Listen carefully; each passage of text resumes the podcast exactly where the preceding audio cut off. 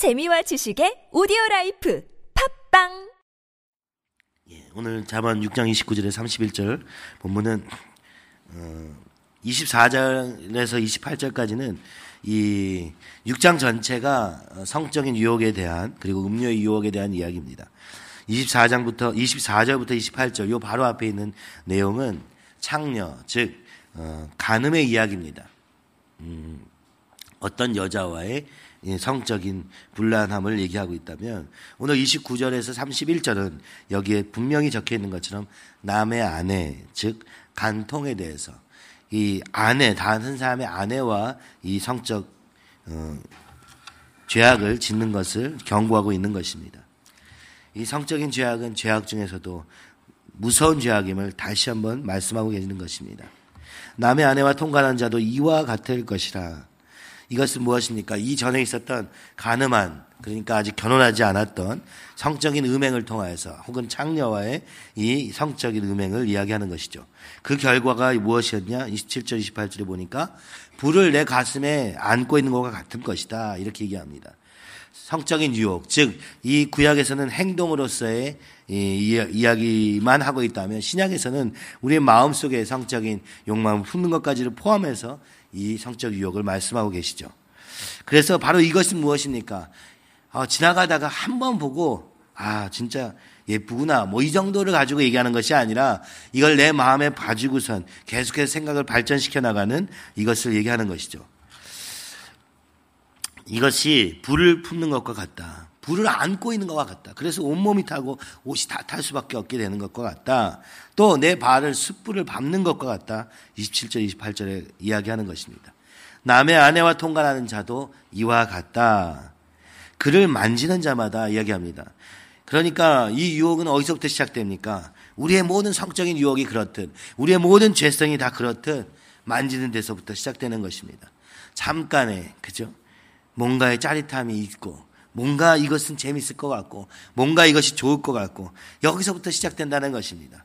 그러다가 이것이 아주 본격적인 음행으로 연결되게 되는 것을 보여주고 있는 것입니다. 그래서 모든 만짐이, 모든 스킨십이, 그죠? 위험하다. 이렇게 말하는 것입니다. 그러니까, 어, 이거는 뭐 어떤 행동을 얘기하고자 하는 것이 아니라 어떻게 시작되는가, 어떻게 이 성적 욕망이 시작되어서 계속해서 발전해 가는 것을 이야기하고 있는 것입니다. 그래서 만지는 모든 것, 만지는 모든 사람마다 벌을 명하지 못하리라 이런 표현이니까 어, 어떤 사람하고도 이러한 성적인 죄악이 용납될 수 없다라고 얘기하는 것입니다. 그러면서 도둑의 예와 비교하죠. 어, 내일 본문 32절 이하부터는 더 본격적으로 이야기하지만 오늘 그 앞에 부분 어, 30절과 31절에서는 도둑과의 비교를 통해서 얘기합니다. 도둑이 만일 줄일 때 배를 채우려고 도둑질하면 도둑은 생존을 위해서 죄를 진 것입니다. 도둑질이라는 것은 먹을 것이 없어서 살기 위해서 그렇게 지을 수밖에 없는 죄였다고 얘기합니다. 그러면 사람이 그를 멸시하지는 아니하려니와 이것은 무슨 얘기입니까? 이 성적인 유혹은 비난을 받을 수밖에 없고 사람의 멸시를 받을 수밖에 없는 이유는 무엇이냐? 생존을 위한 것이 아니라 자기의 욕망과 즐거움을 위한 것이기 때문에 멸시를 한다. 이게 무슨 뜻인지는 정확히 알 수 없지만 아마도 공동체에서 제외되고 그죠? 그다음에 사람들의 비난을 받게 되는 것을 포함하는 것일 것입니다. 그러니까 형법에 의해서 처벌받는 것으로 끝나지 않는 그러한 죄라고 얘기하는 것입니다.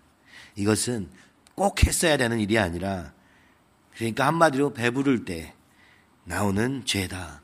이것은 자기를 어, 비난받아 마땅한 죄라 이렇게 얘기하는 것이죠. 들키면 7배를 갚아야 하니. 그러나 이 도둑질도 간단한 죄는 아니라는 것입니다.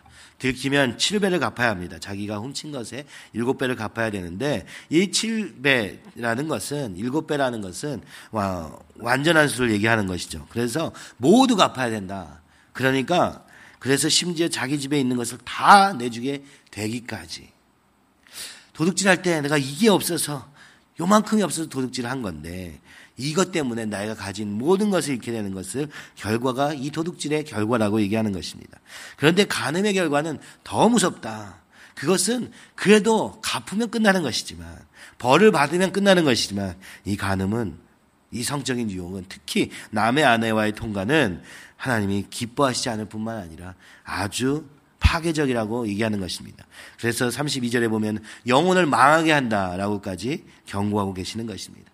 왜 그렇습니까? 하나님이 가정을 세우실 때, 하나님이 인간을 지으시면서 성을 허락하실 때 아름다운 것으로 또 가정을 세우는 것으로 우리의 자녀를 계속해서 어, 보존하고 생육하고 번성하여 하나님의 뜻을 이루는 것으로 주셨습니다. 그런데 이것을 자기의 기쁨을 위해서 사용하고 하나님의 가정을 심지어 파괴하는 쪽으로 사용하는 이것은 하나님이 기뻐하시지 않을 뿐만 아니라 왜냐 창조 질서에 어긋나기 때문에 기뻐하시지 않을 뿐만 아니라 이것은 무서운 파괴력을 가지고 있다 이렇게 말씀하고 있는 것입니다. 여러분 이 성적 욕망이 우리에게 끊임없이 다가오고 그 성적 욕망을 인해서 날마다 싸움이 있습니다. 그럴 때 주님이 말씀하시는 것입니다. 이것은 만지지도 말라 이렇게 말씀하시는 것이죠. 이게 왜 그러냐? 불을 내 가슴에 붓는 것과 같은 위험한 일이다. 즉 제어가 되지 않는다는 것입니다. 그죠? 불이라는 것은 그한 특징을 가지고 있어서 불을 품는 것과 숯불을 밟는 것 두 가지를 동시에 얘기하고 있는 것입니다. 이 정도면 괜찮겠지. 이 정도면 괜찮겠지. 바로 이게 죄의 속성인 것입니다. 아, 이 정도까지 뭐라고 그래? 저도 젊은 나이에 그런 얘기를 많이 했습니다. 특히 여자친구를 만나면서 그럼 어디까지 괜찮은 것인가? 수많은 책을 읽어도 답이 다 다릅니다. 근데 사실 그 책을 읽는 나의 목적은 무엇입니까? 사실은 내가 원하는 답을 찾기 위해서 아닙니까? 무슨 얘기입니까? 이 성적 욕망이란 우리가 제어하기가 너무나도 힘든 것이기 때문에 하나님 앞에 끊임없이 다가가고 하나님의 말씀을 끊임없이 기억하고 이것이 가져올 지금 당장 보이지 않는 그런 결과를 파괴적 결과를 기억하면서 오늘도 나를 잠잠하게 하지 않으면 안 되는 그런 무서운 파괴력을 가지고 있다는 것입니다. 바로 이것이 우리의 죄의 속성인 것입니다. 우리 인간이 비록 예수님을 믿음으로 말미암아 이 죄로 인한 결과, 즉 멸망에서 구원은 받지만 그 다음에 여전히 우리에게 남은 불과 같은 죄가 있는 것입니다. 죄성이 아직도 남아 있는 것들이 있습니다. 하나님도 보이지 않을 만큼 끊임없이 하나님을 향하여서 원망하고 다른 사람을 탓하면서 그러면서도 자기의 죄성은 보호하고자 하는 이 자기 모든 것을 태워버리는 이 죄의 무서운 속성을 우리는 날마다 보고 있는 것입니다. 이 죄와의 싸움에서 누구도 승리할 수 없었습니다. 없습니다. 오늘 주님을 의지하기 전에는 결단코 승리할 수 없는 것입니다.